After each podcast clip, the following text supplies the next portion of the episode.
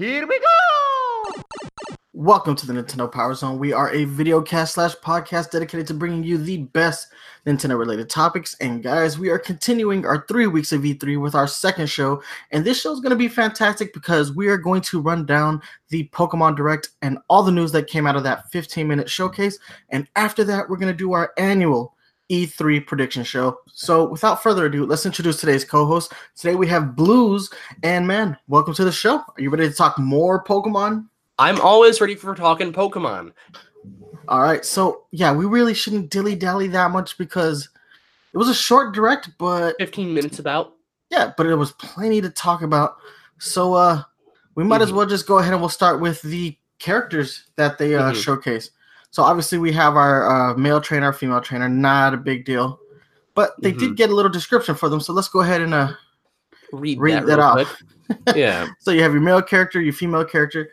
Basically, there sh- if you're looking at the Pokemon.com website, you see that customizations are back, so you can pick your character's mm-hmm. skin tone. Uh, they didn't add any new skin tones from Sun and Moon, which is kind of a bummer. Uh, but I mean, these eight, these uh, four skin tones each are pretty representative of most everybody. Yeah. I'm gonna be the guy on the uh, bottom right corner, so uh, the light skinned Hispanic mm-hmm. looking one. Although yeah, yeah. with the way summer, with the way I've been spending outside this summer, I might have to go a shade darker. Getting dark this year. Anyway, so yeah, it says you can choose how you want to look at the beginning of your adventure, and that's pretty much it for the trainer character. So who's next? We have our professor, Professor Magnolia. You have Magnolia, yes. Uh, no, I'm at the main character description right now because I was told to do the main character. This is not the easiest to navigate. So then Magnolia here, boom. Yes. So she she's another female professor. I think the only one we've had uh, since since Unova with Professor uh, Juniper. Uh, she's older, uh, it seems as well than Professor Juniper. It says that she Professor Magnolia is the preeminent Pokemon professor of the Galar region. Uh, her main focus research has been the Dynamax Dynamax phenomenon, which I'm sure we'll talk about later on. Uh, she shares her home with Sonia, who is her, I believe, granddaughter and one of your rivals and her assistant, and has given her a certain research task. Glad to have a female professor back. I mean, I like her cane. She's got like mm-hmm. I guess that's a Pidgey or I think that's one of the uh the new Pokemon, Pokemon, that was yeah um Crow Crownite Scor- Scronite what was his name I've already forgotten I thought you were about to say Scrotum. no. We'll get to the Pokemon in a bit. All I really care about is Wooloo. Corviknight. It's Corviknight. Corviknight. All yes. right. All right. So next up we have Leon, who is the current champion of the Galar region and has never been defeated in an official Pokemon battle.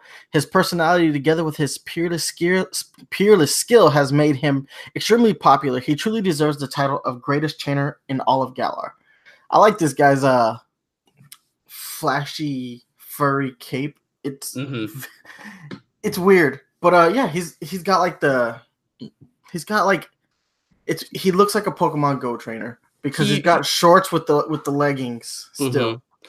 He kind of reminds me a bit of um of Kukui for some reason actually. A little bit.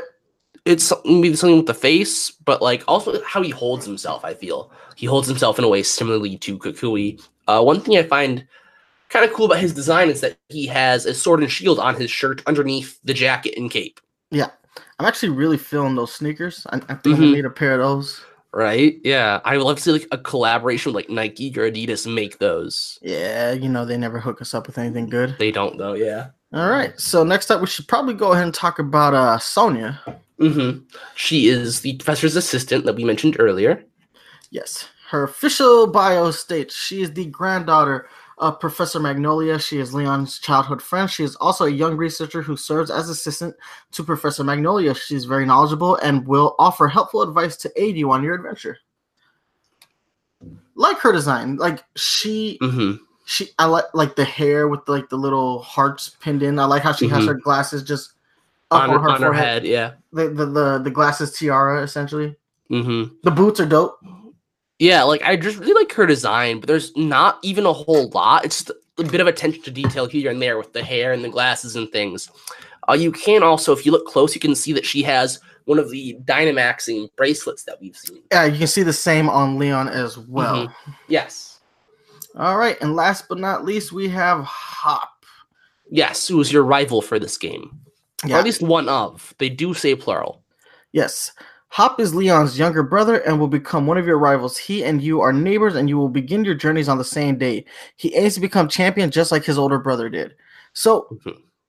I really like Hop's design because it Mhm. I love his jacket. it's similar to uh, Leon's. Like Mhm, With they, the they yeah. Yeah. they definitely look related, like their skin Mhm. tones, their facial features. Uh, but you can see that he carries himself in a completely different manner than Leon, where Mhm. Leon stands tall and confident. You know, Hop, he's got his hands in his pocket, pocket, shoulders mhm. slumped. Doesn't have as much style when it comes to his sneakers. They Mhm. don't even match what he's wearing. Boy needs to step his shoe game up. but, uh, yeah. Yeah. yeah, he, he, he I like his design though. Like he he almost looks opposite of what what- of what Mhm. Leon looks like. So that is very cool. So those are the characters that we've been introduced to thus far, but we have one more one, and that's the gym leader. So let's go ahead and pull up. This is the official description for the gym leaders. There are stadiums that hold Pokemon gyms throughout the Galar region. Each gym attracts Pokemon trainers that are experts in specific type. In order to challenge the champion, you and your rivals will need to defeat the top trainer for each Pokemon gym who is known as the gym leader. The battles with these gym leaders often involve intense classes between Dynamax Pokemon. Spectators will flock to the gym stadiums to view these battles, and the matches are broadcast on television as well. We're going to talk about that second part of that in in a little bit, but let's go ahead and talk specifically about Milo. So, Milo, Mhm. the steroid junkie, as I'm liking to call him right now, He's he's built, yeah. he looks like he's related to Krillin because he doesn't seem to have a nose. Shout out to all my Dragon Ball fans. Yeah, he's got a kind of weird face based off that. Yeah, I don't know why his face just looks off because he doesn't have a nose, like Voldemort. I don't know why. So Milo is one of the gym leaders of the Galar region. He has a kind heart and is well liked by the trainers of his gym. His credo is to always enjoy battles, and he specializes in endurance matches using grass type Pokemon. So Mhm. confirmed, gym leaders no Yes. longer trial captains. Uh, so we're going back to the old, tried and true. Uh, I think this kind of stems from the fact that we have the more traditional Pokemon team assigned to making this game, uh, whereas the like Pokemon Mm-hmm. Sun and B Moon. team was uh, did Sun and Moon and Ultra Sun and Yes. Ultra Moon. So Mhm. we see that there are some differences between how each uh, design team is going to take the Pokemon franchise. yes. Mhm. All right, next up we have our Pokemon. We got a good number of Pokemon today. Uh not including the starters which we've already seen, but we, We have five, and then two legendaries. we did. So seven total. So the first up is Gossifleur. Yes, I love how uh, her name is- the design. Yes, but I feel like the name is this would this like name is very sim it's like a Kalos Pokemon naming wise. Mhm, Yeah, like a uh, Florges, uh, the flower, uh, final evolution of Flabebe and Floette. Uh, it's floor, very that word floor gets that sort of Kalos vibe for sure. Yeah, it's not even a fairy French. type. I don't get it. All right, so the category is the flowering Pokemon type grass. Height one foot four inches, weight 4.9 pounds, ability cotton down and regenerator. So Mhm. we've got a couple little things here. Its pollen has a healing effect. Gossifleur prefers land with clean water and air, and its pollen has a healing effect. Its pollen works on people too, and it used to become be a common folk medicine remedy for children of the Galar region to be given a tea made from its pollen when they fell ill. I love how like they always do like these like real world applications of Pokemon. Yeah, I'm just gonna give you my seeds or my pollen. Yeah, no, but it really is a nice touch, though. Uh, one thing to note on the page here is that she, I think, is the only one with a new ability that we have not seen yet. Uh, her, she has the ability Cotton Down, which so far is exclusive to uh, Gossifleur and its evolution.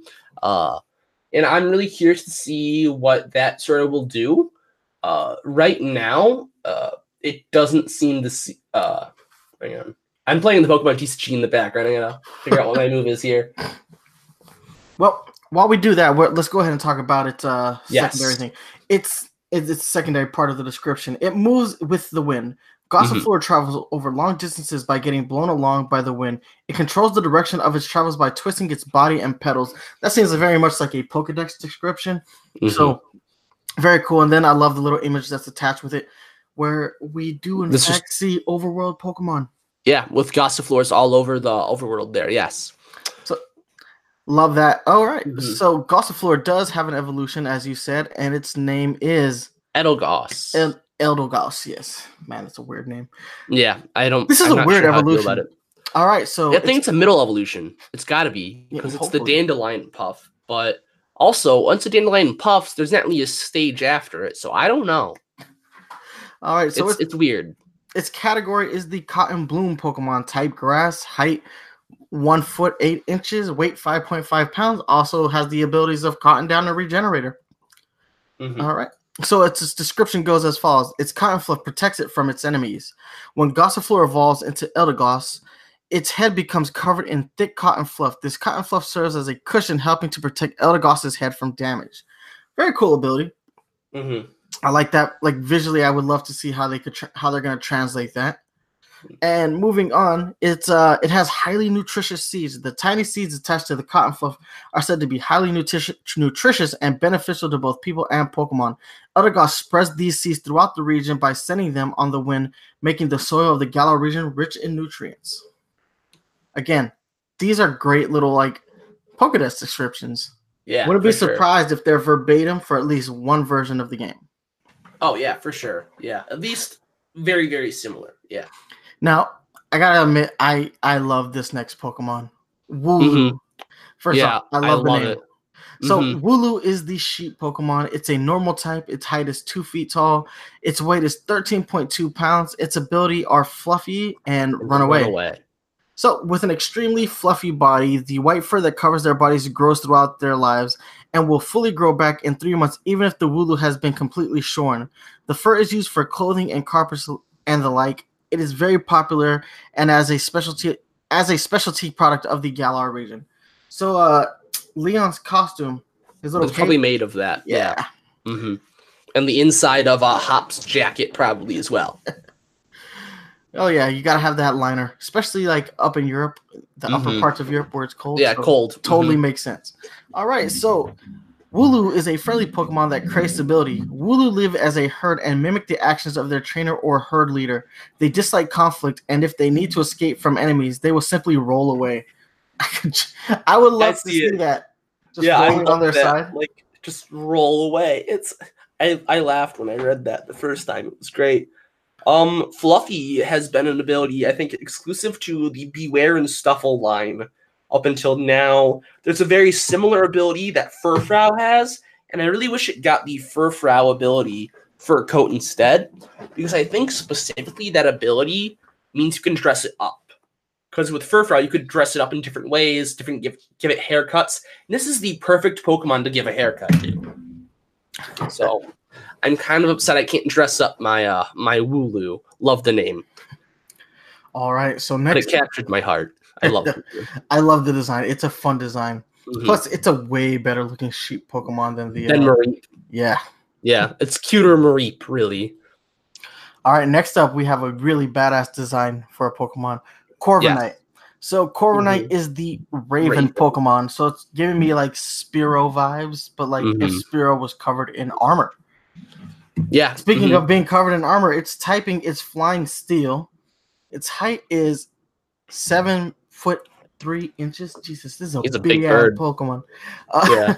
its weight is 165.3 pounds. Its ability are pressure and unnerve. So I'm Mhm. starting to think that uh Corviknight might be the final evolution of a like a Pidgeo Spearow evolution tree like thing.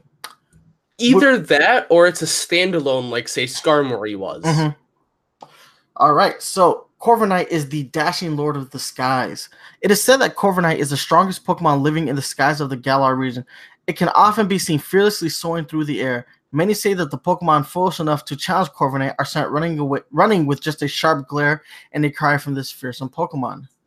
So, one of the tidbits they gave us within the direct itself was that Corviknight can be used as a It's a taxi taxi. so he can travel from any town that you've been to before. So the official description is Corviknight possesses superb flying skills and high intelligence. Because of this, many of them work for the company called Galar Taxi, helping to transport people from town to town. Very much like uh, the uh, Kalos region with the uh, Mhm. the Now- goat there were taxis in Kalos, and that's what I wanted to bring up. Uh, there were not only taxis, you could ride on uh, skidoos and go-goats, Mhm. and all throughout Lumiose City, there were many different modes of transportation. But this seems different. This, well, I mean, because it was like- exclusive to Lumiose City in the Mhm. in Yeah. that game. whereas you travel from town to town with Corviknight in the uh, Galar taxi service. I, I know. So is this going to be something that's just basically the ride Pokemon from uh, from Sun and Moon, and you just summon your Charizard to fly you, but it's Corviknight taxi service? Or will it be something you have to actually pay for? Because in the X and Y games, you had to pay for the taxis. You did. And and is it going to replace Fly, or can we still use Fly? Like, I need these answers because I want to know what's going on with the fast travel service. I agree. Well, we'll find out soon, man. November. November's not that far away. Yeah. All right. Uh, last, last Pokemon least, from yes, the main ones. we have Drednaw. Yes. Uh, it is a this category is the bite Pokemon. Its typing is Water Rock. Mhm. Weird typing. I don't. I've never really liked the Water Rock typing. It's uh, popular though. Just like all the fossils that are water rock. Yeah, but they Um, suck. Yeah. They're not bad. They're just weak to grass. Grookey will have a double. They're double weak to grass, man. All right. So its height is three foot three inches. Its weight is two hundred and fifty-four point six pounds. This is a heavy Pokemon. Its Mhm. ability is strong jaw and shell armor. Mhm. So it has powerful jaw. Uh, yeah, muscles. those are those are really good abilities, especially the strong jaw. I believe only Tyrantrum and Mega Sharpedo have that ability, to my knowledge. There might be one more from X and Y that I'm forgetting. X and Y, Sun and Moon that I'm forgetting, but I believe those are the only Pokemon that have this ability. It's really cool. And then Shell Armor, it's a very common ability to shelled Pokemon. Just stops crits. It's good, Mm, solid, nothing special. This almost looks like it was rejected as a starter design. I could see that for sure. Yeah. Totally looks like it was a starter Pokemon initially, and then they went with Sobble instead. It looks like uh Squirtle, ha- like but edgier, like actually physically with more edges. I'm getting more toward uh, the Turtwig Torterra, okay, The yeah, Turtwig vibes? Yeah. Mm-hmm. I could see that. just because it's all it looks a lot more sturdy than uh, Mhm. uh Squirtle Squirtle. ever did. Yeah, yeah, for sure. All right. So it has powerful jaws and muscles. The sharp, jagged fangs of the bite Pokemon Drednaw are strong and sharp enough to bite through rock and iron. Though it has an extremely heavy rock shell, its well developed muscles allow it to move quickly. All right. So, putting your trainer's skills and morals to the test, Drednaw is known to be extremely vicious, and it takes a skilled trainer to tame and handle this Pokemon. It seems that some trainers will release Drednaw back into the wild once they discover they can't handle it. That is a very sad description of a Yeah. Pokemon. Just like, Mhm. yeah, I don't, I, I can't take you. Get, get out of here. But I could see it being kind of like a a Gyarados, maybe in that sense, where it's hard work, uh, and it pays off potentially. So if it evolves later, it gets uh, a very nice, powerful evolution. Uh, in the screenshot there, we see it at level fifty-five, and that kind of makes me think it's going to be a very late evolution as well. So you really have to work for it if Or- it does get an evolution. Yeah, if it does have one. All right, so that's kind of going to be it. Now we do have a description for battles with wild Pokemon, um, but Mhm. doesn't really state anything that we haven't really noticed yeah. from previous games. So we're just going to go ahead and skip over that. Skip and I yeah. think we can go ahead and talk about our two legendary Pokemon for this gen. Mhm. At least the two that have been rese- revealed. So we have the legendary Pokemon Zacian and Zamazenta. These are legendary Pokemon that will be featured on the packages of Pokemon Sword and Pokemon Shield. They are shrouded in mystery and are even unknown to those who live in the Galar region. So Mhm. before we go any further, these are dire wolves. Mhm. These are Game of Yeah, Thrones dire Yeah, wolves. they're a wolf. Yeah. Like I could I could see how some a few people who are working on this game, maybe Game of Thrones fans, because you know you had the sword with the, you know, the wolf on the hilt, very similar to like Jon Snow's uh, Yeah. sword. Yeah. Dire wolf. Yeah. So anyway, starting with Zacian. Zacian attacks so gracefully that its movements can even captivate its opponents. It holds what appears to be a sword in its mouth. I love the design of this Pokemon. I really do. It's okay. It's got I a like- sword in its mouth. I love it. I This like is the one I'm going Zamazenta so much better. Like See- he's okay. Zas- Zacian is okay. I'm not a big fan oh, of protecting my my. I'm not a big fan of like blocking things with my face. well, That goes. you've never met Zamazenta. So I used to train in mixed martial arts and boxing Mhm. a couple years ago. You never want to block anything with your face, and this Oh, yeah. Pokemon definitely goes against that. so for that, built to do that. Humans aren't built to do that. so for Zacian, before we move on to Zamazenta, it has one more piece of description. Its shining blade can cut through anything. Anything. All right, so moving on to Zamazenta. Zamazenta's regal and majestic movements overwhelm any opponent that dare face it. Its body and cover its body is covered in what seems to be a shield. So Mhm. this Pokemon is all about defense. Defense. So it looks like it's gonna have like great speed stats in conjunction Mm-hmm. with his great defense stats. And uh, its gleaming shield can turn back any attack. So I'm gonna assume that Zacian's blade can't cut through Zamazenta's face, and Yes. Zamazenta's face can't break Zacian's sword. So they're gonna just sit there and stalemate each other. Mhm. Yeah. These are cool designs overall, though. I love it. They they share. They're very similar, uh, but they just share like a like Mhm. uh they they differ when it comes to like little armor bit of uniqueness. Yeah, yeah. One's built more like uh, uh, uh what Frederick from Fire Emblem. One's more built kind of like Chrom. Yeah. I would say. Well, I love that like Zacian, his uh fur kind of sprouts upwards, looking like uh wings. Wings. uh, yeah. hmm Z- Zamazenta, they the the shielding covers like its side, so it's hmm kind of built like a tank. So Mhm. it's very cool. They, they the designs are great though. Yeah. And- overall, they're cool. They share the same color scheme. It's just it's all about like different. yeah, this Oh, is yeah. all about like how they the the deepness of each color. hmm Like Yeah. has much darker coloring versus And lighter. Lighter. Yeah. But yeah, they they both look very cool. But Mhm. yeah, once I saw the sword in its mouth, I'm like, yeah, I think I'm gonna pick Pokemon Sword this time out. I'm gonna pick Shield. I think we're, we're we picked already. I think I love Zamazenta so much more, and you love Zacian so much more. All right, so now we're gonna go ahead and we're gonna move into our first new mechanic of Pokemon Sword and Shield, Mhm. and those are gonna be the uh, Dynamax battles. Yes. find where they are. Um, let me see if I can pull them up. Dynamax battles. Get ready for Dynamax and Pokemon Sword and Shield. No, that's just the trailer. Okay. there was a description, I just can't find it now. Pokemon become huge with the Dynamax phenomenon. Yeah. The Dynamax phenomenon is unique, specific locations in the Galar region where Pokemon are able to take on gigantic appearances. Pokemon from the Galar region are capable of Dynamaxing, and the Dynamax Pokemon become tremendously strong. So this is so cool. Mm, It's it's basically taking Z moves and scaling them way up. So instead of lasting one turn like a Z move does, Mhm. these are set to last three turns for the Pokemon that you are using. And in order to perform a Dynamax, uh, in order to perform Dynamaxing, you need the Dynamax band. And before we go any further, this is where I have to talk about the toy line for just a moment.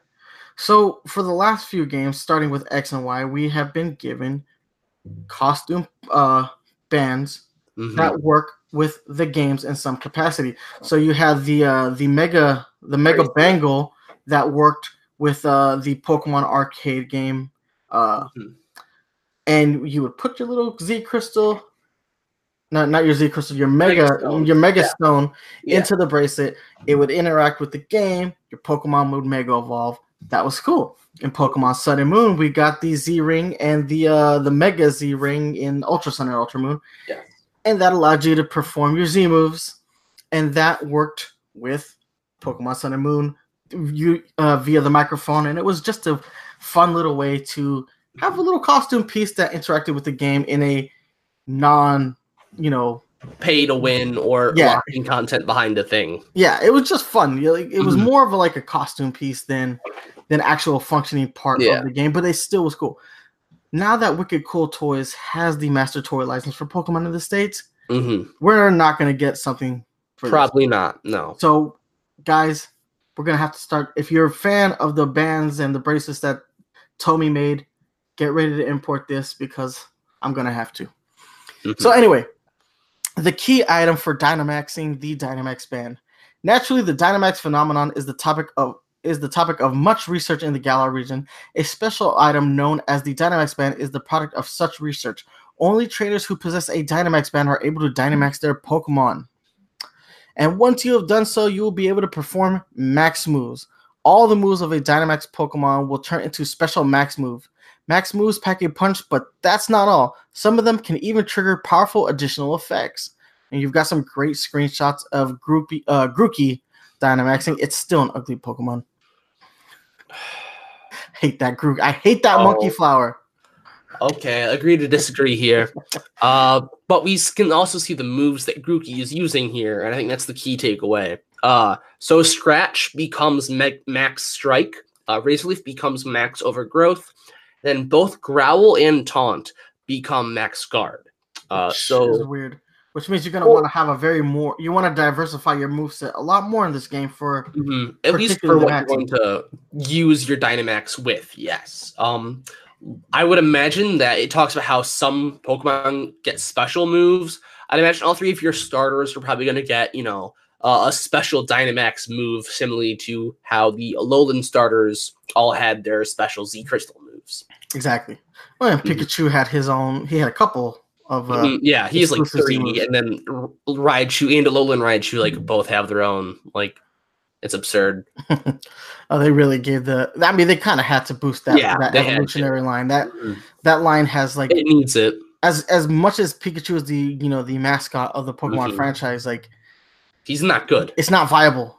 No. um, that's why Ash keeps losing in all the Pokemon leagues. Just just use the freaking Thunderstone. Who so, cares if he likes being Pikachu more? He'll like being a Raichu just fine. Uh, but one thing I find interesting here is it doesn't talk about a certain held item the Pokemon has to hold for this. Which is nice because it's kind of getting tedious to give your Have. Pokemon like stones to uh That's fair. It's uh, getting because... tedious, but I don't think you should be able to Dynamax and hold a life orb. At least, uh, like, what's that sash that keeps you from getting killed? Focus sash. Focus sash. Well, yeah this probably increases your defense too. If you Dynamax, you're not going to die while you're Dynamax. It's just, it's not happening. All right. So moving on with the description, the max moves your Pokemon can use are determined by what kind and types of moves they knew mm-hmm. before Dynamaxing, which is, you know, Similar obviously you broke moves. that down. So yeah. the normal type max move called Max Strike has the additional effect of lowering the speed stats of opponents it hits. So mm-hmm. Dynamaxing looks like it's going to uh, really alter. Yeah, it's gonna change things up. Mm-hmm. Now, whether or not we'll like this more than Mega Evolution and Z Moons remain to be seen. I've always been a proponent that Z uh, Mega Evolution looks cool, but kind of broke the game a lot, and Z moves kind of like really bounce the game. But now we're taking the Z move uh, idea, kind of dialing it up to like eleven, and we're getting the Dynamaxing. I turns is a lot. Three turns is a lot. You could yeah. really shake mm-hmm. things up in three turns. Like so so one concern I kind of have for 1v1 battles, you know, with a friend or something is will will I be forced to Dynamax my own Pokemon if when my opponent Dynamaxes just to stay alive? Because uh will will you know this giant Grookey here is one shot all my Pokemon if they are not on the same sort of playing field or level of Dynamax because you look at you know uh, the the max raids that we'll talk about later on. It's a four v one, and he's that. Uh, it's a Gyarados in the trailer. It just annihilates all of the Pokemon except for the Dynamax like Raichu they have, and it's we'll so assuming that Dynamaxing a Pokemon will just put it on uneven playing field where you need a 4v1 to just even try and keep up three turns could be three whole Pokemon. You just lose in a six v six Pokemon. like a one shot. Yeah, that no, because you can one shot, and then for three whole turns, what do you do? That's half. Think, that's half your team. Just yeah, that's gone. half your team. Yeah, I think it's going to force protect to be seen a lot more. Um, which in in certain meta such as VGC, it's already a very popular move. Uh, But I think the the most optimal way to really try and do this is one protect, uh, switch out into something that's expendable, and then switch back into whoever you're protecting with and protect again. I think that's just the best way to do it. Uh, unfortunately, but. All right. So we. and even then, you might be able to break through protect like Z moves could. Oh yeah, yeah, they could. They could shatter through that. Yeah. Like, why is Max Guard not just a normal protect? Do you need to Max Guard all their Dynamaxed Pokemon specifically? Oh man. Well, we're gonna have to find out, man, because this it's gonna be interesting. It's gonna be interesting Yeah. to see how it's a scary works. mechanic and a cool mechanic to me. Yeah, we you know gonna have to figure out how this. Man, I can only imagine how this is actually gonna change just the overall meta. Mhm. Yeah, it's it's terrifying right now. All right, so moving on, we have kind of a little bit of a tie-in to uh what we were talking about last week. Uh, when we were talking about Pokemon Masters, we noted that the Pokemon trainer had a cell phone that was in the shape of a Rotom, and in this game, we have an Exact- official that- confirmation of a Rotom phone. So, about the Pokedex and the Rotom phone. Any Pokemon that you catch during your adventure will have its information registered in the Pokedex. The Pokedex in these titles will actually be part of your Rotom phone. Your Rotom phone is also a Rotom, a Pokemon that can enter into various electronic appliances, and your Rotom phone can do a lot more than serve as a Pokedex. So this is definitely an evolution of the Rotom Dex that we saw in Pokemon Sun and Moon and Pokemon Ultra Mhm. Sun and Ultra Moon. And uh, yeah, I mean, sorry. Um. So so one thing that they mentioned like a lot about the Rotom Pokedex and Sun and Moon is that this is the future of Pokedexes, and a lot of people I don't think really really thought that it was going to be the future going forward. They were like, "Oh, we just get a different kind of Pokedex every you know every game, and so next time we'll just get something that doesn't have Rotom because it's just not relevant anymore." Uh, and I I like and I dislike the Rotom Dex personally. Uh, from a canon standpoint, it just seems too unobtainable for every single person who has this item to have a Rotom. There's just not enough Rotoms in the world. well, I mean, at least Not in Sun and Moon, he was like Special. new. Yeah, he was like it was new. Like, yeah, basically prototyped. at all the whole game. I do like how it is an, a natural evolution of the Rotom Dex, though, and mm-hmm, Yeah, totally makes sense because now we're starting to see Pokemon really kind of integrate itself into like real world scenarios where everybody and their mama has a smartphone now, and uh, totally makes sense that Mhm. you wouldn't need to specifically carry around a Pokedex anymore. Like having just a standard, you know, smartphone, Smartphone. that Yeah. could be integrated with, you know, a Pokedex app makes a lot more sense. It's like using like Mm. the real world evolution of technology and applying it to the world of Pokemon. I love that idea, and I'm just kind of happy to see the Rotom Dex come back in some way. So yeah. the Rotom phone, plus that tie into Pokemon Masters, man. We we talked about it last week, and you speculated that uh it was you- gonna come. Yep, you speculated on it, and here we are in a different game, but we're getting that kind of confirmation. So that's that's kind of cool, actually. I want to speculate on two more things in a bit. We can finish this uh, Rotom phone discussion. Actually, I think that's it for the Rotom phone. So Well, they they mention here you can attach it to your bike to make it move faster Right, on land, right. Or it can travel in water. And they showed it traveling in water in the trailer for the wild area. And I almost wonder, you know, going back to to how um Cor Corva, what's. Corviknight, Corviknight, um about how Corviknight, you know, he's the fly slave essentially or whatever. Uh, could your your other transportation modes just be Rotom Dex upgrades, such as instead of Surf, you just have Rotom who lets you drive through water, or a Rotom who just breaks rocks or moves bigger rocks. kind of like how Pikachu and Eevee learned abilities uh, for Pokemon Let's Go that allow them to do all those sorts of like traveling and uh, the, the Exactly. the performing of HMs, which are no longer a Mhm. thing in Pokemon games. and and you know we don't have a partner Pikachu or Eevee, but Rotom Dex will always be with you. So it could be it could be what, how it, that works. I can't. I don't know what I'm saying.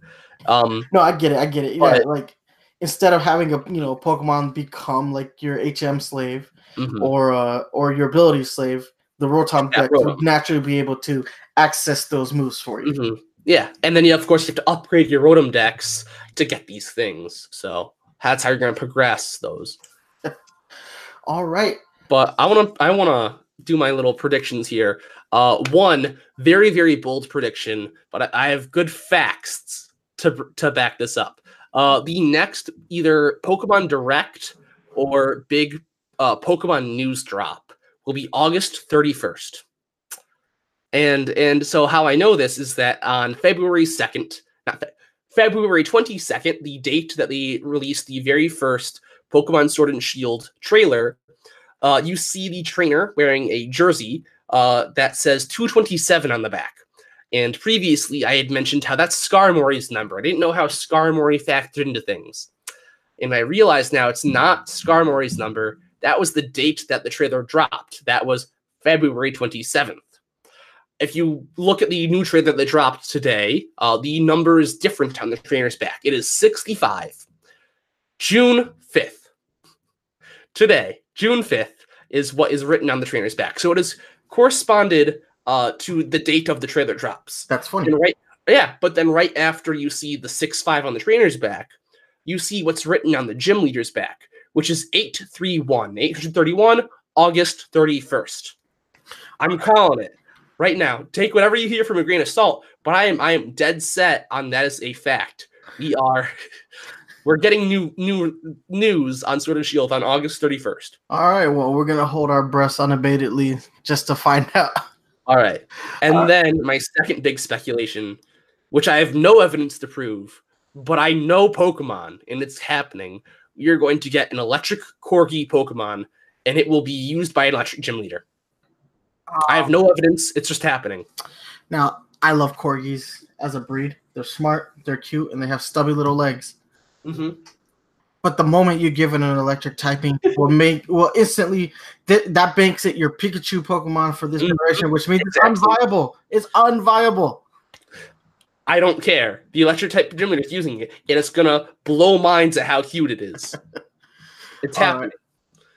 Well, speaking of wild Pokemon, and uh because that was yes. a wild prediction, mm-hmm. we have the uh the wild area coming up next. So we're going to go ahead and check out the natural beauty of the wild area. There is a vast expanse of land in the Galar region known as the wild area.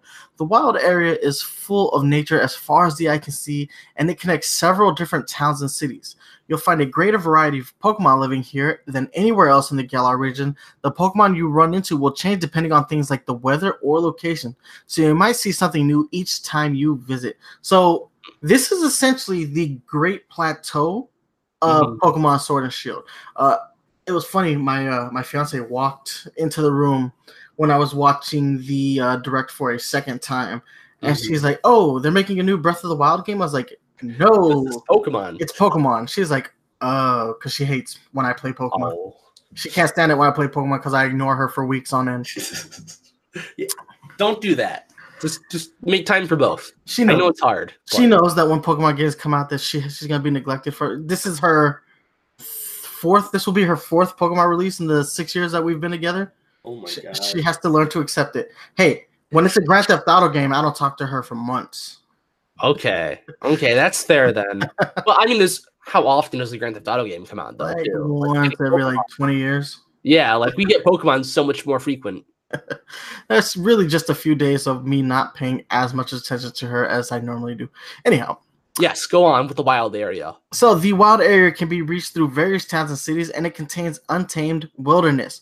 Mm-hmm. Speaking of untamed, uh, overworld Pokemon in this yes. section of the game, we were we all kind of bummed out when we saw that there weren't any overworld Pokemon in those first few trailers. It looks like this is only going to be this is specific to the wild uh, area, but it's still overworld Pokemon back in the game. It's like they didn't want to fully commit to it, but I'm glad that there's at least one it's place. both.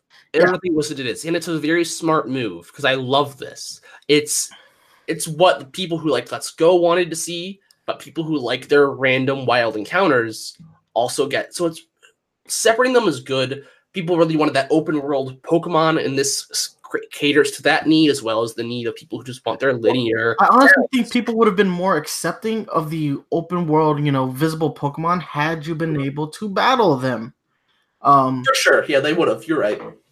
I really think that mechanics uh not downfall but the reason most people disliked it was specifically because the battle element had been removed not completely yeah. because there are a few pokemon that you encounter in the overworld Snorlax and, yeah, and Mewtwo and yeah all the legend the legendary bird trio yeah it's just Snorlax and, and the legends that's it yeah so hopefully in the wild area even though they are overworld pokemon they're not going to bust straight into pokemon go mechanics i would hope not yeah. I would appreciate you know the ability to battle the Pokemon. Uh, mm-hmm. Look, I I liked Pokemon Let's Go. I I liked it way more than I felt like I had any right to. I agree. Uh, I did I like throwing. I, I even like throwing the Pokeball because you know once you actually figure out that like making different motions really affects it. Yeah, if you're just trying to throw the ball sideways like straight, or you're like never gonna hit it. But if you you know bust a sw- if you swipe it like you're trying to swipe your cell phone on it, mm-hmm. like you're swiping left on Tinder, you're gonna catch that Pokemon that went off to the side. Anyway. Uh, and then it seems Pokemon you'll run into will change depending on things like the weather or location. And then we have this part right here. Have a look around the wild area. While in the wild area, you'll be able to control the camera in order to, to explore the vast space around you and search for Pokemon and items. So it's cool that you're going to have camera control in this section mm-hmm. of the game. I wish they had opened it up to the whole game entirely, but at least it's a step in the right direction. Like, mm-hmm. like they're making baby steps, you know, with yeah. Pokemon. Like you can see how the game as a whole didn't take too many risks. Uh, they want to kind of make that transition. Like, let's say people skipped uh, Let's Go, and their last mainline Pokemon game was Ultra Sun and Ultra Moon or Sun and Moon you're st- you see you're seeing gradual transitions, nothing like completely world breaking, but it's nice to know that there is an open world area. They, they, did say that they were taking inspiration from Breath of the Wild, and you can see it here in the mm, wild area. Sure. It, it, totally oh, yeah. reminds me of the Great Plateau. Yeah. Uh, one thing, uh, uh, sort of think about, and I'm already kind of forgetting it. Oh gosh, I don't know what I was thinking. uh Oh, um, so so Game Freak never really seems to fully commit to the first game on a console. Uh, you look at you know Diamond Pearl Platinum compared to Heart Gold Soul Silver, and even especially Black and White, um, vastly different. Like Black and White was very, I guess, experimental with how it controlled cameras, uh, you know, moving sprites. There's a lot of good just quality of life improvements that weren't there on the first game on the DS.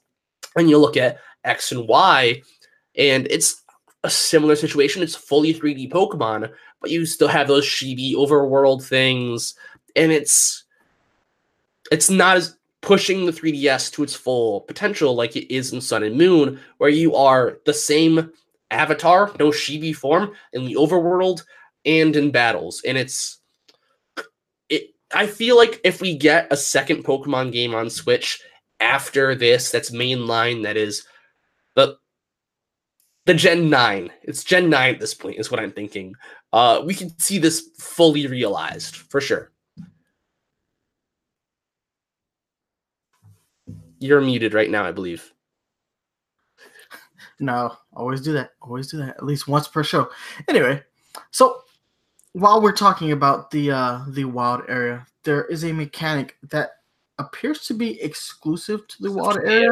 Mm-hmm. And that is the ability to participate in max raid max battles raid. with other trainers. First off, before we go start talking about this, gonna have a little freak out moment. Uh-huh. Raids, raids, online raids, local raids, raids. So a few years ago, Mario After Party and I were when Pokemon Go had first come out, when they had first implemented the raid mechanic into Pokemon Go, we had been talking about uh what the mainline Pokemon series could learn from Pokemon Go. And mm-hmm. raids were one of the things that we both agreed would be a phenomenal addition to the mainline series. Now, granted, we also said there were things that Pokemon Go should learn from the main series that they have refused to learn. Uh, going on, this is going, this is year three. So three years later, they haven't learned much from the mainline series, especially when it comes to things like battling. But uh yeah, the things that Pokemon has implemented from Pokemon Go have been welcome changes. Like Pokemon Let's Go, like I love that game, and it's mostly like taking a lot of the mechanics that existed in Pokemon Go and applying them to Pokemon uh, proper. And now we get this max raids. So let's go ahead and let's talk about their them and their official descriptions. So max raid battles are a completely new battle format where you will team with up to three other trainers in order to take down wild Dynamax Pokemon. You'll get a chance to catch the wild Dynamax Pokemon that you face if you manage to defeat it, which makes me think that uh, Pokemon Go has always had Dynamaxing. Mm-hmm. It's always been big. Yeah, Yeah. so I love this uh this key art that they did. Mhm. With Uh, the Pangoro. Yeah, oh yeah. And you have your Sobble, your Grookey, and your Scorbunny, and Pikachu, Pikachu. because you have to have Pikachu. But no Eevee. Nope. But they're mascots together. We're back to one mascot for the Pokemon series. You All right. screwed up. It's a great picture though, man. Like Yeah, he, is. he is That's rampaging. All right, but don't get too confident. The wild Dynamax Pokemon will remain in their giant form for the entire battle and don't have and have unique powers to boot. They won't go down easily. Mhm. Only one member of the group consisting of you and your allies can Dynamax a Pokemon during max raid battles, so close teamwork is a key. Additionally, some things you can do in the wild area like max raid battles can become even more fun by connecting with other players. Mhm. Really hope in that instance that this game utilizes uh the the smartphone app to at least have voice communication. Oh, that too. Yeah. Yeah, because like one person Dynamaxing could make or break the outcome Encounter. of the raid. Yeah. I agree. So it's very cool. We have yet to find out how it's going to be completely implemented, but it's you know po- co-op Pokemon, like real co-op in a Pokemon game. Yes. Uh, I play a lot of uh Dragon Ball Xenoverse, and like they have this raid, a very similar raid mechanic uh, to this, and I'm I was always thinking like I would like to see this implemented to more games on the Nintendo Switch. Here it is. There it is. Pokemon is like the perfect franchise to do it with too. I love it, man. It's raids. Now, po- raids in Pokemon Go are like one of the few last fun things to really do in that game, Yeah. Agree. And it's specifically since they like to lock Pokemon. le- legendary Pokemon to it. Mhm. All right. So here is a breakdown of how a Dynamax battle works. Face a wild Dynamax Pokemon together with your friends. Only one trainer of your foursome can Dynamax their Pokemon, and only once per battle. Cooperating with your allies is the key to victory.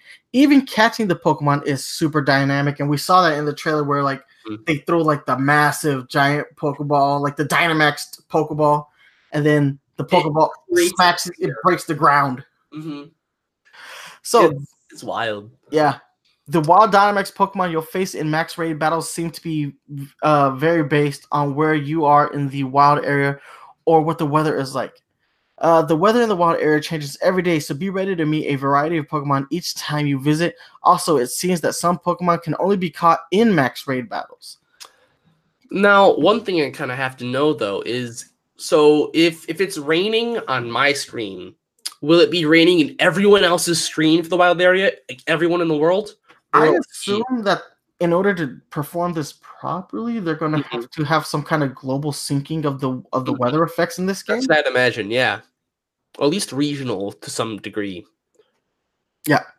Um one but this is super cool. Just co-op Pokemon is just fantastic addition. Um and I almost feel like they did it backwards. So they added raids and then added the Dynamax mechanic later. Is how I kind of see this working. They're like, we want to add raids. How are we going to do this? Let's make the Pokemon big and your Pokemon get big too. They can almost developed backwards, which I kind of like. Um, if we go back to these screenshots for the wild area, also, you can see that there's an icon in the corner for wireless communication. So you would obviously be connecting to to friends in the wild area to do the wild battles, and they will show up in the area. But I, I kind of theorize that there will be more we can do in the wild area with our friends. Uh, and you can do that anytime, any point, anywhere in the wild area, which would be super cool. I think that's highly possible at the very least, where we get lots of things to do with our many friends, many people online all over wild area. I'm very popular today, apparently. All right, so two Pokemon that can be that are exclusive, uh, it seems, to Dynamax raids are Steenee uh, Yes. and uh, Lanturn. Lanturn. So Yes. Steenee when it's sunny and Lanturn when it's rainy. Hmm Then we have a little bit more uh, descriptions of max raid battles. Team up with all sorts of people as y- you face all sorts of Dynamax Pokemon. You can join up to people with ne- look, you can join up with people near you to participate in max raid battles, but you can also connect to Pokemon trainers around the world via the internet and face Dynamax Pokemon together with them. Note. If three other trainers aren't available to participate in max raid battles, support trainers will automatically be added to your side to help you with the wild Dynamax Pokemon. So you can, in fact, perform raids solo. Uh, Mhm. no enrollment in Nintendo Switch Online paid service is required for online gameplay. So two things: you are going to have to have a Nintendo Switch Online account in order to access the max raid battles, and uh, second, confirmation that you can do raids online, not just locally. That was my initial worry: was that oh, you're only going to be able to do local, you know, raise Uh, because the way they described it in the direct was like you can do other things online as well. I'm like, what? Mhm. You didn't really confirm max rating online though. But no. Yeah. It's nice to see it written out here in plain Yeah. English. This also kind of gives me hope that because this is uh you need this for you need to have the Nintendo Switch Online as a paid service for the online gameplay, that they're gonna make Pokemon Home part of the uh, Nintendo Switch Online paid service. Yeah. gives me hope. It's not confirmation. Don't take me saying that as like the gospel. Yeah. Nothing like my my August 31st thing, don't take that as the gospel either. Like these are just our assumptions based on trends and facts and things. All right. But that pretty much covers everything that they focused on in the direct. Uh that trailer let's talk about that trailer for a minute though. That like trainer trailer that showed off the max battles and the max raid battles. Like it looks like they overhauled the graphics from the trailer that we saw yeah, back we saw February. Like, February. Like, Yeah. I was looking at like the facial animations for the For the crowd. I was like, wow. Oh my god. And the ability to like that broadcasting where you see everything through like a camera lens. Yeah. I That think it's Rotom. I think Rotom's flying around with the phone camera and is doing that. I hope that like when you do like online battles, you have that like Yeah. camera effect and that you can post those online battles uh, Oh, to, to online. Switch online or something. yeah, Yeah. like how they do with Smash, like how with Smash you have like the uh the Smash app that lets Mm-hmm. you post like video clips and whatnot. That'd be dope for Yeah, it'd be incredible. Pokemon. Yeah. Like they had that mechanic where you could record your battles in Sun and Moon, but you couldn't Yeah. really post Yes, them sure. anywhere. Mm-mm. All right, so all that super cool. I loved this direct. They showed off some great stuff. hmm now it's time to talk about that box art. As awesome as I think uh these uh these two legendary Legendaries. Pokemon are, It's underwhelming box art. it is. It's underwhelming. This is not the best. Like these are not the best pictures for the box art. Mm-mm, no. Like it, Especially it's bad first big game of Switch. It's good. Like I, I know. a little bummed out, man, because I wanted this box art to be better. Because Mm-hmm. like if you look at all the key art that they've released for the game since the direct, It's uh, they have better pictures of these Pokemon. Mm-hmm, yeah. So But- What's with this? Yeah, I don't like it. I hope it's not final, but it's pretty sure it's final. yeah, it's severely underwhelming. But Yeah. With that being said, overall, what are your thoughts on the direct as a whole? Everything I could ask for was pretty much there. Uh, you know, I was thinking one to three Pokemon would get revealed. Yeah. See, I was I was very happy with the direct as well. I think they did a really good job of showing us what's new in this game. What what sets Mhm. this game apart from the the mainline series because Mhm. Based off that initial trailer that they revealed, it kind of looked like the same old same old. I thought graphically it was an improvement, but it wasn't like such a major leap forward that like, oh, this doesn't look that much different than a Yeah. upscale 3DS game. But this trailer showed us a lot better graphics. We got an open world area, Mhm. which we were wondering about that too. Because Yeah. we were talking about the region, and the first time we talked about this, we're like, uh, this region's very vertical. Like, how, like, you know, we know they said they took inspiration from Breath of the Wild, but we weren't seeing it there. Like, yeah. how can you say that you took inspiration from Breath of the Wild and not really showcase any of it? When then we get this whole thing with the wild area, completely blows my mind because there it is. There's the inspiration of Breath of the Wild. They didn't fully commit to it, Mm-hmm. But they did. It looks like they did just enough of it to really like change. You know the uh, the way Pokemon is gonna move towards in the future. Maybe going forward, the next game out will be a lot more open world with a lot more overworld overworld Pokemon. Uh, you know, roaming around in it. The Yeah. legendaries look really badass. Mhm. You know, I've made my decision. I'm gonna go with Sobble, and I'm picking Pokemon Sword. I'm picking Pokemon Shield and going with Grookey. um, but I, I really like how you brought up the the um the wild area because that was I think the big thing uh, about this direct that people just w- loved, and I also feel like the people that didn't like it that was the killer for them. I was talking about with some people in some chats that I am a part of, and uh, most people that didn't like it didn't actually watch the direct but they said, "Oh, that sounds like Pokemon Go. I think I'll pass on Sword and Shield." And I mean, to each their own. Their their opinions are valid, but for a lot of people, that was what really made this direct because that was something that was like blatantly missing from that first trailer that we saw, where it's oh, it's all just wild encounters again. There's no overworld Pokemon, and then like, nope, surprise, it's here. We just fooled you. Yeah, it's the think best that was both worlds. hmm exactly. Yes. And, and again, to go back to the fact that they they said like they were really impressed with Breath of the Wild and they really want to implement it.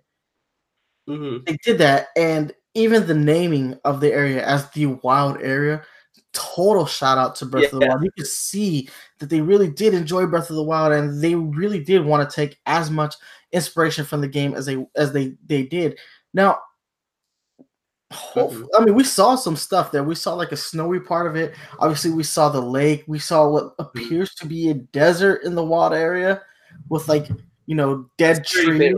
There's lots of variety here. Yeah. Yeah, there's a lot going on here. There's even a snow area in the in the that they showed in the trailer. It's not here in the screenshots, but yes, it was a great direct. Really, they really did a good job these last two weeks of like highlighting what's coming with Pokemon. Now I'm still a little bit skeptical on Pokemon Sleep, uh, but we've got about a year before we figure out what's happening with that game. Air quotes. but yeah, uh, I love it, and uh, I finally got a Melmetal today, so I can't wait. to- nice. I'm, I can't wait to utilize him in this game because he seems like he's gonna fit in right with this game. hmm I still have not transferred mine over. I'm waiting for still more confirmation how the transferring is going to work. Pokemon Yeah. Home. Yeah, well, they did say it's gonna work with uh, Let's Go, so I'm I'm confident that I can transfer them over with I hope to. very little. It's funny though because I caught so many Snorlaxes Mhm, over the last week Yeah. I filled a whole box with nothing but Snorlaxes in Mhm. Pokemon Let's Go. I was like, went to go look at it. I was like, oh my god, that's That whole park. Oh no, that's chaos. They're all just fat and lazing about. It's hilarious. All right, guys, but that's gonna go ahead and wrap up our Pokemon Sword and Shield part of this uh, podcast. Uh, what we're gonna do now is we're gonna take a five minute break, and when we come back, we're gonna come back to you with our E3 predictions. So, guys, don't go anywhere. We'll be back in just a bit.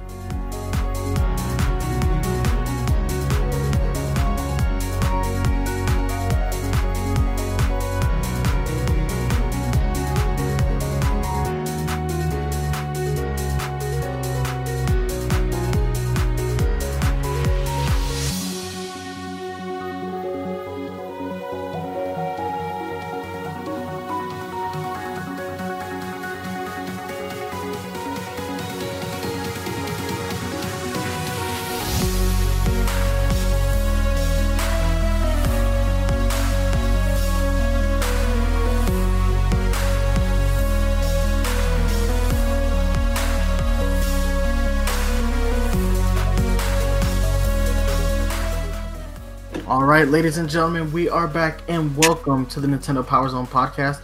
If you're just now joining us, you missed out on our awesome Pokemon Sword and Shield direct conversation. And now we're going to go ahead and we're going to slide into our fourth annual E3 prediction show. This is one of my favorite episodes of the year. It's a little bit, it's going to be a little bit truncated this year in comparison to previous years, uh, but we're trying out a shorter format for the three weeks of E3. So concessions had to be made. So this year, we're going to make three predictions each. We're going to describe our predictions and why we think they're going to come to pass. And uh, with that said, I'm going to kick things off. I'm going to go basic. I'm gonna go with a basic, basic prediction okay. here. At this year's E3, we're gonna get Mario Kart 9. It has been a good while since Mario Kart 8 was released uh, back on the Wii U. Uh, mm-hmm. That was released in 2014 on the Wii U. We did get an upgraded version of it on the Nintendo Switch, Mario Kart 8 Deluxe. But yet and still, that is not a new Mario Kart game. They added newer mechanics, they fixed the battle system, but it is not a true sequel to the Mario Kart franchise. Also, I'm going to base my prediction on some facts. Since the N64 release of Mario Kart, there has been a Mario Kart released every three years on either console. So Mario mm-hmm. Kart 64, three years later, Mario Kart for the Game Boy Advance, three years after that, Mario Kart on the GameCube, three years after that, Mario Kart DS, three years after that, Mario Kart Wii, three years after that, Mario Kart 7, three years after that, Mario Kart 8. Like clockwork. Also, three years after that, Mario Kart 8 Deluxe. EX. Clock- and then has it has it been three years since Deluxe Feast? I think it's getting there, right? We're gonna buy by the yeah, by, I, I, yes. I say I predict Mario Kart 9 for a 2020 release. I mean, okay. be very specific. I don't think it's coming this calendar year. I think it will release next year. Uh, Mario Kart Tour is not a full fledged Mario Kart game. We're going to remove that from the numbering system. It is a mobile app. But that could fill the slot, though, when you think about it. That True. could fill the three year slot. And then in three more years. Because my only real gripe with that is that Mario Kart 8 Deluxe is still selling. It's the best selling game on the Switch uh, yeah. hardware. Yeah, like That's it's true. still selling. It doesn't need a new game. It doesn't need, but for mil- people, for, but for the people, for the 13 million people that had a Nintendo Switch that now, or I'm uh, sorry, Nintendo Wii U who now have a Nintendo Switch, Mario Kart 8 Deluxe is old hat. It is. It's old hat. It's time to refresh the series. New courses, new DLC, new characters, new racers. We need it all. So my bold, my my basic prediction is Mario Kart 8 9, releasing summer of 2020. I mean, how is it really a prediction if I just say we are getting a Smash reveal? Is that, is that a prediction? No, no, I don't think so. I think no. Okay, that's the guaranteed. Right. Okay. But what if I said Animal Crossing? Just we're getting. Is that a guarantee or is that a prediction? I don't know. I think that might be a guarantee because we know right. that's coming this year. Yeah, so so we're at a weird weird spot. I feel like this year's E3 where there's not really much we can predict. I feel because everything that we might have predicted is already like confirmed that it will most likely be there. Um, if I had to make one prediction, I would say Mario RPG is one thing I think could be seen. Uh, for a similar reason to you predicting Mario Kart Nine. Um, but mostly uh, looking at a previous trend. You know, last year we got the Super Mario Party announcement at E3 just out of the blue. And I think, well, they could do a couple things. They can't do another Mario Party. They could do Mario Kart 9, as you were saying. They could do a Mario sports game, or they could do a Mario RPG. Well, oh, we got the sports game already. Mario Tennis. Yeah, Aces. Yes, exactly. But we could also get like Super Sluggers, Hoops 3 on 3. There's golf. Like, there's plenty of options with the sports. Until game. Super Sluggers goes online, I'm not buying those games. We've had two games in that franchise that don't go online and the strikers games did go online. The point still stands though that that we could get a Mario Sports game. I feel like the safer of those options is probably an RPG. There isn't one yet. I'd imagine they'd have something in the works though, uh, whether that be Super uh, Superstar Saga, no, Mario Luigi game or a Paper Mario game or something brand new. Uh, maybe to tie in with this inevitable Smash reveal, we get Superstar Saga 2. Wait, no. We get Legend of Seven Stars Super Mario RPG 2 with Gino as, as our Smash rep. Make it happen, please. Well, I'm gonna I'm gonna get some credence to your prediction. Okay. Square is holding a press conference this year. Mm-hmm. They're they gonna be there, yeah. They haven't done that in a little bit, mm-hmm. and uh, they have recommitted themselves to Nintendo. I mean, they've made they've made up and they're playing nice again. Like mm-hmm. they're screens. they're back in bed with one another. It could happen. Uh, that's always been the thing that's kind of kept that game from being sequelized or really mm-hmm. released. Like there haven't been a whole lot of re-releases of that game. I think three. Now it's happening. You have three. Could happen. Oh yeah, maybe and, with updated graphics. Uh, you know, using that like that Kingdom Hearts three engine, possibly. That would be a bit much. That's that's too excited. I, I I couldn't handle that. All right. So for my second prediction, I was keeping it. I, I the funny thing is, I also had a Square Enix type prediction. Okay. Uh, we all know Final Fantasy VII remake is coming. I'm not bold. I'm not predicting that for the Switch. Okay. I was about, I was about to. No, no, no, I'm not here to pipe dream. I'm not here to pipe dream. Okay. But I, I do have realistic expectations. Mhm. There is a Final Fantasy game that was absent from like all the major like Final Fantasy releases that came out a couple months ago. We had seven, nine, uh, World of Final Fantasy, Chocobo Mystery Dungeon. Uh, eight was up uh, was suspiciously missing, but I went and I did some research on why eight is missing, and so I'm not here to predict eight, which I know might upset a few people. I am here to predict that Final Fantasy VII Crisis Core is coming to the Nintendo Switch. Crisis Core is a prequel to Final Fantasy VII. It is probably the best of the expanded Final Fantasy VII universe games. Uh, Okay. That includes Dirge of Cerberus and the movie uh, Advent Children, is Mhm. and a couple of cell phone games that just didn't get released here in the states. Uh, but I do think that we're gonna see a uh, that uh, port of Final Fantasy VII Crisis Core one, and I think it's gonna get released on all platforms, but I, I think it's coming to the Switch to kind of hype up that like that uh, that release of the Final Fantasy VII remake that we know is coming. That we just had a trailer for during uh, Sony's uh, second state of State of play. play. Mhm. So I, I do think that Square wants to hype up that game as much as possible. So it wouldn't be a surprise to see Crisis Core get ported to every console. And that game hasn't been ported, period. You can't play that game on Vita, you can't play that game on PS3, and you cannot play it on PS4. It exists solely as a PSP game. Been long enough. It's a good game. The Nintendo Switch is the perfect console for for it. It really is. It's just a great console For for that RPGs in general. it really is. Uh, plus, I love that game. I love that game. It's one of the few PSP games that I've beaten multiple times. Now, this kind of seems redundant to me since it's a Final Fantasy VII remake. But do you see us getting a pocket edition of that, like we do the 15, and then seeing that edition just come to Switch? I hope not. I do too. I, I'm with I mean, you.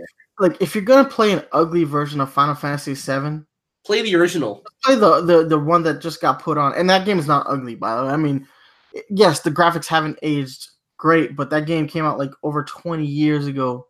For the time, it looked beautiful. For Oh, now, was it's, like the revolution back in 1997.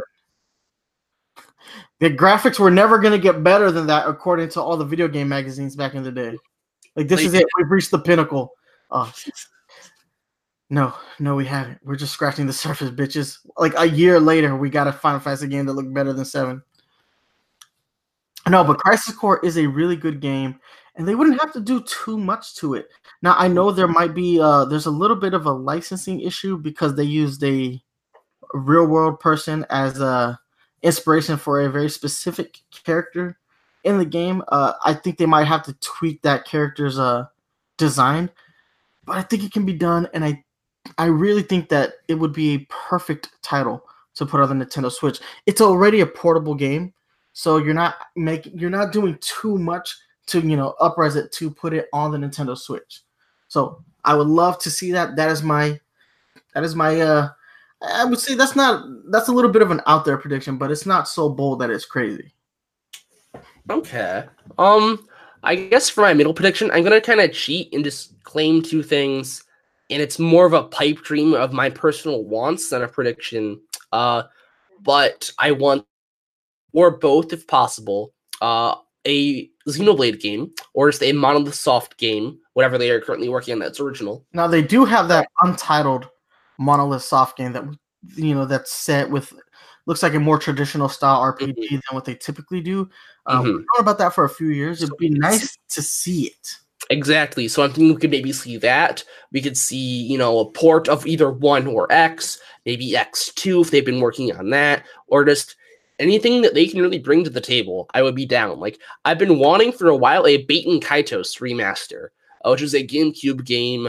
Uh, phenomenal, uh, beautiful. It has like a weird, unique trading card mechanic, and it was such a good RPG. Uh, technically, Bandai Namco owns the, I guess, the licensing and stuff for it, but it was made by Monolith Soft, and if just that was announced, I would, I would count that.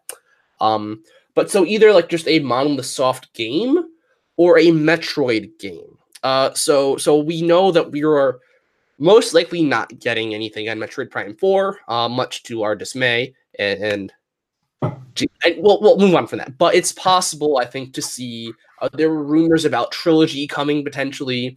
We can maybe see that. But also, I think we could get just a different Metroid. We got uh, Samus Returns on the 3DS. I think maybe get like a Super Metroid remaster potentially on on Switch could be a thing to follow up with that.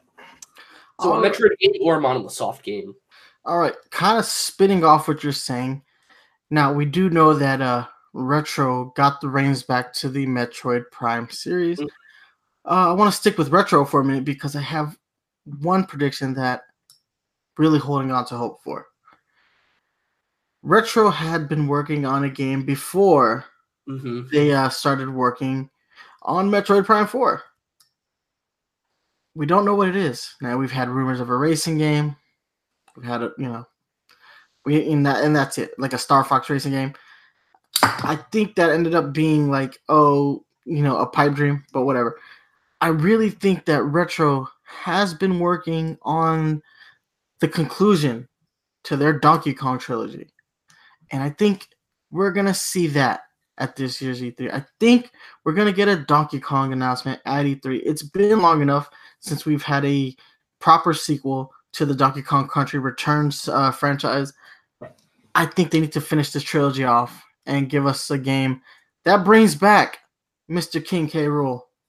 And uh, it would be nice if he had been the mastermind of the previous two games. He's like, hey, I was lurking in the shadows. I'm the reason why these things came and attacked you though for those past two games. We need That's Retro to finish the trilogy, and we need them to bring back King K. Rool. Uh, okay. It needs to happen. I would love to see that because I love me some Donkey Kong Country, and I love me some retro working on Donkey Kong Country. I mean, I was thinking we could see Retro's other project too, but I feel like at this point it might just be a lost cause, especially since Retro has an iffy track record with a lot of games that they work on just being scrapped. yeah, uh, yeah, they do. It's like how Metroid Prime 4 Metroid Prime just sort of came to existence was that they were making three games, all of them got scrapped, and they used the engine for one to make Metroid Prime. Because all of the three of those games were just bad. and, and it's they have a couple other like instances that we know of here and there of just games getting scrapped. And that's unfortunate. But when they do release a good product, it's a great product. But I feel like whatever they were working on before most likely has been scrapped, unfortunately. Unless it was a Donkey Kong game, because you know Nintendo's not going to waste a good retro Donkey Kong game. So what if it was a bad retro Donkey Kong game? I don't believe that can exist. Okay, sure. I, I, I believe in them like I believe in God. Okay. Okay. to me, they are one and they are one in concrete. You know, retro makes good Donkey Kong games, and God exists. Those are that's how I that's those sure. are my feelings. sure. Okay. Uh, that was three predictions from you then at this point. I have one honorable mention, but we'll go ahead and let you okay. get into the next one. I, I don't even really know what my my final prediction would be, uh, but there's going to be a Smash announcement. I'm calling. no, um, ooh, I might need to edit this. I need to think about this one. All right, I'm gonna throw my honorable mention out there because right, yeah, yeah. I need to mm-hmm. have one wild prediction. I think okay. we're gonna get a crossover game. Oh, okay. But not in the sense that everybody thinks. I think we're gonna cross over of, of two franchises that are Nintendo owned mm-hmm. and uh, that should have been crossed over from the start. Okay. Arms versus Punch Out. Okay. Little Mac is gonna get robot attachments on his arms. He's gonna battle out with Spring Man. Doc, uh, you know, his trainer's gonna be in there, and all of the Punch Out characters are going to have these special attachments that they can fight with all the arms characters, and you just have absolute mayhem. And that's what the game is going to be called Punch Out versus Arms Mayhem. Mayhem. Oh my gosh, that's beautiful. Oh, That that's needs the to happen. Oh my gosh. Like, Wow. Just completely bold out of the pulled it out of my butt prediction. But those are two franchises that should Little Mac should have been in arms. yeah, I can I can see that. Yeah. Mario should have been in arms. And what's worst about Mario not being in arms is that in Super Mario Odyssey, they did the mechanic where he like took Bowser's hat and he Mhm. started throwing punches, and you had to do it exactly like you do in arms when you get a rush. And I was like, Mhm. this is how you add Mario to arms. Do it. Give him the hat. Yeah. Just give him the hat. Let him. Add him- Bowser to arms while you're at it. Yeah, I think we're gonna get that. I want the arms punch out crossover, and I want it to be called Mayhem. Punch out versus arms Mayhem.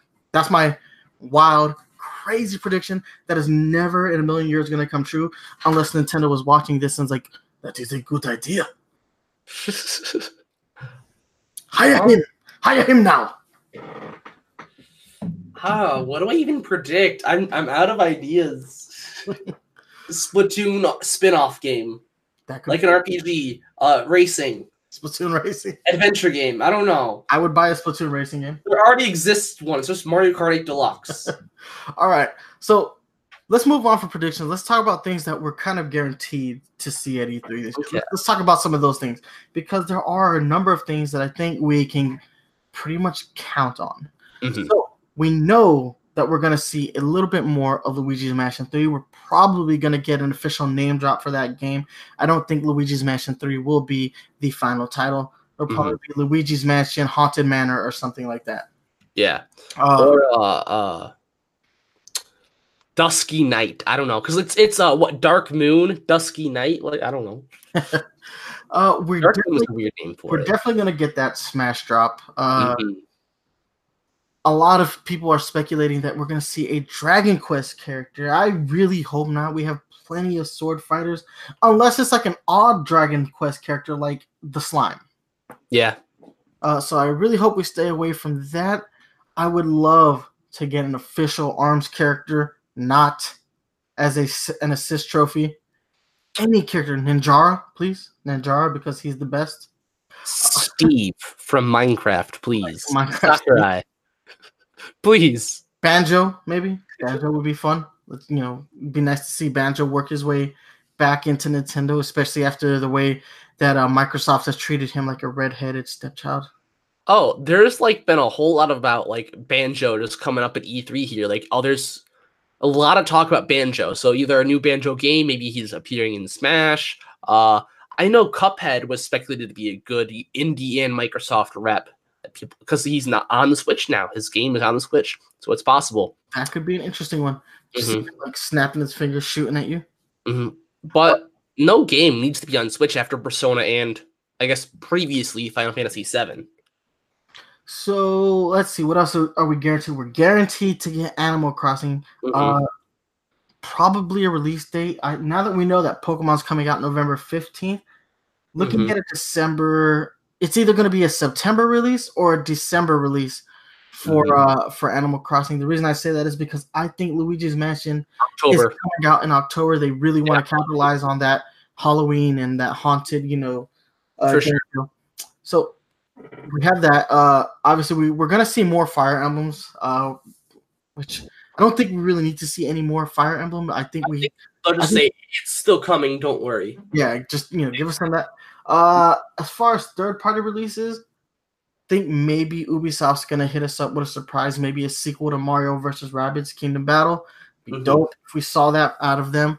Uh, Ubisoft always has like some kind of announcement for a Nintendo console, Mhm. uh, aside from the Just Dan- the annual Just Dance games that get released. yeah, But you know, I, that's I expect, probably on Wii. yeah, I expect there to be some kind of a Nintendo surprise with Ubisoft. Maybe Mhm. nothing as grand as like the Mario Rabbids and the Star Fox announcements that we had gotten in the two previous years, but I do think we'll see something, Something. cool. Yeah, I can see that. Uh, I think we're also still guaranteed Link's Awakening, Mhm. at least just to the same extent as Fire Emblem, where it's like, hey, this is still coming. Either that, or they do release some or announce uh, some kind of new feature, whether it be a bonus dungeon or or some kind of multiplayer content or bonus thing. Something that makes that sets the game apart from its DX remake and Mhm. the uh, the original game. Yeah, because it's sixty bucks for a remake. Be nice if it included the original though. Mm-hmm, yeah, of that package just played in Game Boy style graphics. I would appreciate that. Be nice to be able to compare the two games side by side, like like for that. sure. Uh, what else is coming? Town. Game Town, Town. yes. Yeah.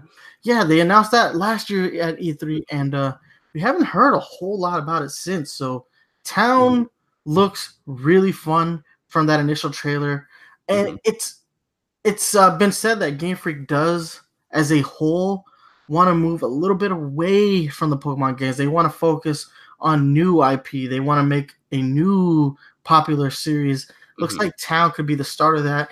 And I don't know what's going to happen. I think maybe the Pokemon development team might slide over to the Pokemon Company for future games going forward. Uh, that doesn't mean that Game Freak will lose its controlling stake in Pokemon. It just means that they're handing over development.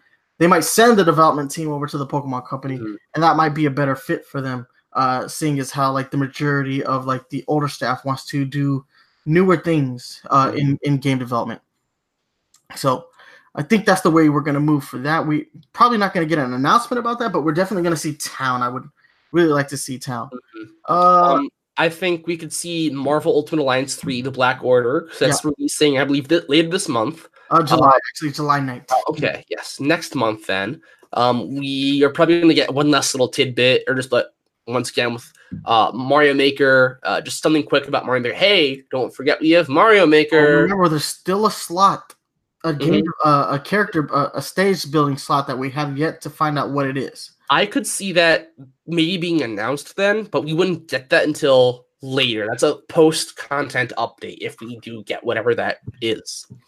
Um, beyond that, uh, uh, I was thinking a couple more games that were third party. Um, I've forgotten the other one, but I was going to talk about. Uh, there's usually some kind of big, uh, hardcore, you know, game that, that gets ported. So we- had Skyrim, Dark Souls, Diablo, uh, stuff like that. Uh, there was rumors about uh, The Witcher 3 being the game that was ported. I believe someone official from CD Projekt Red, however, did deconfirm that, but we could still see something kind of along those lines uh, uh, be announced. I think we're gonna get it from Square. I think we're gonna see the second wave of uh, Final Fantasy games get announced from Square for the Nintendo Switch. So that would Okay. include Final Fantasy 13, maybe Final Fantasy 14 online. Yep. Uh, definitely not Final Fantasy 15, uh, but we'll see 13 and 13 2. Mhm, Uh, Lightning Returns. Might see the uh, the HD remasters of Kingdom Hearts show up on Mm. Nintendo Switch. Switch could definitely handle those games. They're not like I bet they're definitely not going to push the hardware. Uh, the Switch can handle PlayStation 2 stuff. Let's be real. Yeah. Yeah. And uh, we might see some kind of weird port of Kingdom Hearts 3, Okay. uh, like, a, like a pocket version of Kingdom Hearts 3 for the Nintendo Switch. Uh, Okay. I don't think the Switch could run Kingdom Hearts 3 as it stands, but I knew I do know that game is made with Unreal, so it might actually Could. fit on the Switch. They might be able to Yeah. work it out. Uh, aside from that, I think uh, from Bandai we'll probably get a Dragon Ball announcement. Uh, Okay, I can see that, hopefully yeah. we get that Dragon Ball Z game that the other consoles are getting. Uh, that Goku story game, as it's being lovingly referred to as of right now. Uh, but that's it. Like as I far as first hear- party, we know what's coming. Like now that Pokemon is officially out of the way, we need to look at what the what more the first party developers are doing. So I mean, it's weird because Nintendo has a lot of great franchises, but they only have a handful of franchises they actually like to play with. Hmm You know? I could also see them bringing, you know, just a whole new IP, similar to how they brought Splatoon and Arms recent years. Just make one another one, just a new IP. well, we still have no idea on the status of Pikmin Four. Oh yeah, yeah, that is a thing. And Bayonetta. Oh, I forgot. We're definitely going to Bayonetta, see yeah. Bayonetta. We're definitely Mhm. going to see Bayonetta 3 And E3. definitely some Astral Chains, at least some kind with Oh. that probably. Maybe uh NieR Automata getting. Oh yeah, port. That would be wild. Uh, I want to say we could get more Persona Five, not a port, which I would love, but I don't think we're getting that just yet. We'll probably get a Q version like we have for all the other games. Well, I'm thinking uh I want to at least see because we know we have Scramble, but I would like to see uh just an announcement. It doesn't have to be on Switch, but for Persona 5 Arena, I would love to see just that be announced at E3. I Totally. And about Persona Five Scramble. Uh, and if we could get a Switch version of Dancing All Night, uh, not that was that's four or whatever. What's the Persona Five one? That's got a different name. Dancing something else. The Mm, dancing game for Persona Five. I would like to see on Switch. yeah, I don't play the Persona games, so I have no idea. Oh, we're definitely gonna see Ghostbusters. Uh, Oh, because we've already got that announcement that is coming to all the systems. So it'd be nice to see some. They'll probably throw it in there in the like that third party reel that they always do at the end of the direct.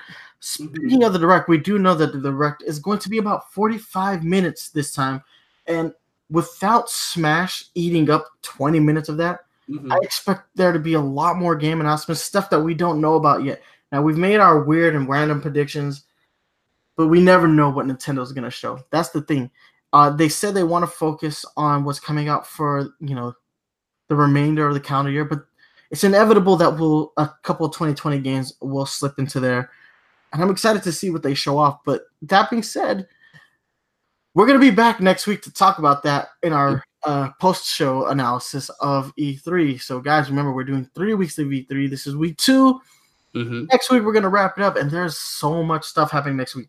We have the Super Mario Maker 2 uh, championship. We have the Splatoon 2 World Championships, and we have the Super Smash Brothers Ultimate World Championships. Those are going to be fun events. Nintendo does tournaments, really fun. We're, the awesome, they have awesome commentary teams that work on those shows. They do a great job. We're to have Nintendo Treehouse for three days this year. Uh, so we're definitely to, we'll probably see some more Pokemon during the Nintendo Treehouse, if we're being honest.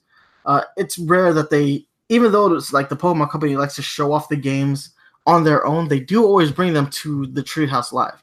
Uh, we'll see some Mario Maker Treehouse most definitely, and uh, man,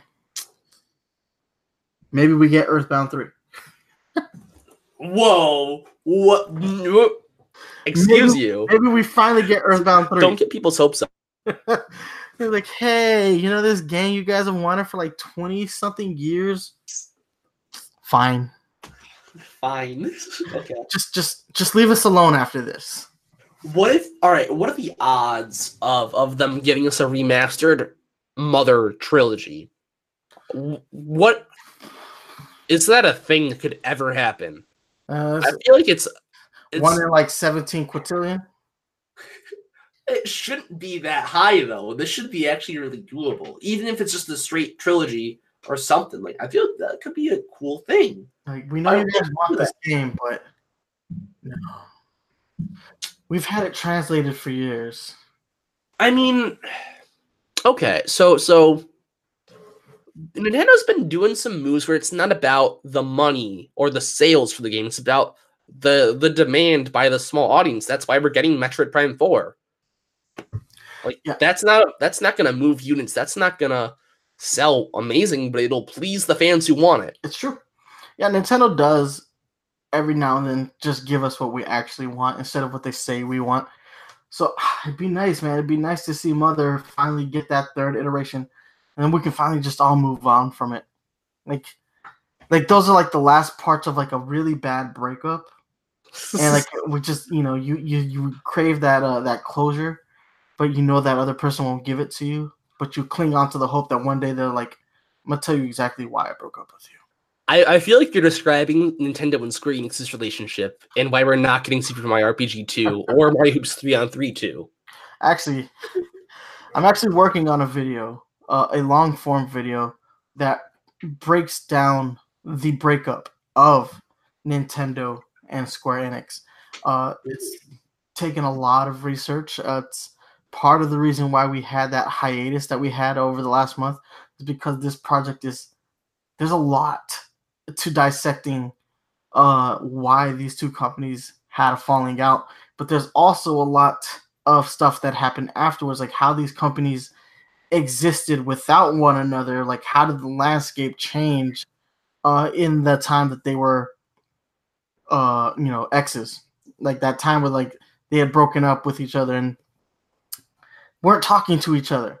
So there's a lot. There's a lot to dissect. There a lot of research and a lot of like figuring out how, how they repair that uh that that damaged relationship. So that's coming hopefully by the end of this calendar year because it is going to be a long form video. I, I assume this video is probably going to take me a couple weeks to to record, edit, and whatnot. But I think it's going to run about an hour and fifteen minutes uh, if my scripting doesn't get altered too much from where it is right now. Uh, but that being said, guys, there's not a whole lot to talk about left. There's not a whole lot left to talk about because we just don't know. So we should just go ahead. We're gonna wrap up this episode. Uh, but before we let you go, we gotta hit you up with these social media links. You can hit us up on Twitter at NyceOne983. You can email me at nice1983 at gmail.com. You can hit me up on Facebook, facebook.com slash Nintendo Power Zone. If you are a fan of the Nintendo Power Zone podcast, you can always download new episodes on iTunes, Google Play Music, stream new episodes on Spotify and Stitcher Radio. But if you want to watch the show live like you're doing right now, you gotta catch us right here on YouTube youtube.com slash Nintendo Power Zone. Blooz, hit them up. Uh, as always, you can follow me on Twitter at The King Blooz. Uh, same thing with Twitch and YouTube. Uh, Blooz, as always, spelled B L O O Z. All right. And guys, with that being said, we'll be back next week with our post E3 analysis episode. Uh, we're gonna do that on Wednesday because we're gonna let that Tuesday, uh, we're gonna let that direct sit with us for a little bit. We want to have time to watch it multiple times, analyze every little thing so that we can scrutinize it the next day. But guys, thank you so much for joining us this week. We'll be back in seven days. So until then, keep it locked right here at the Nintendo Power Zone. Thank you so much. Deuces.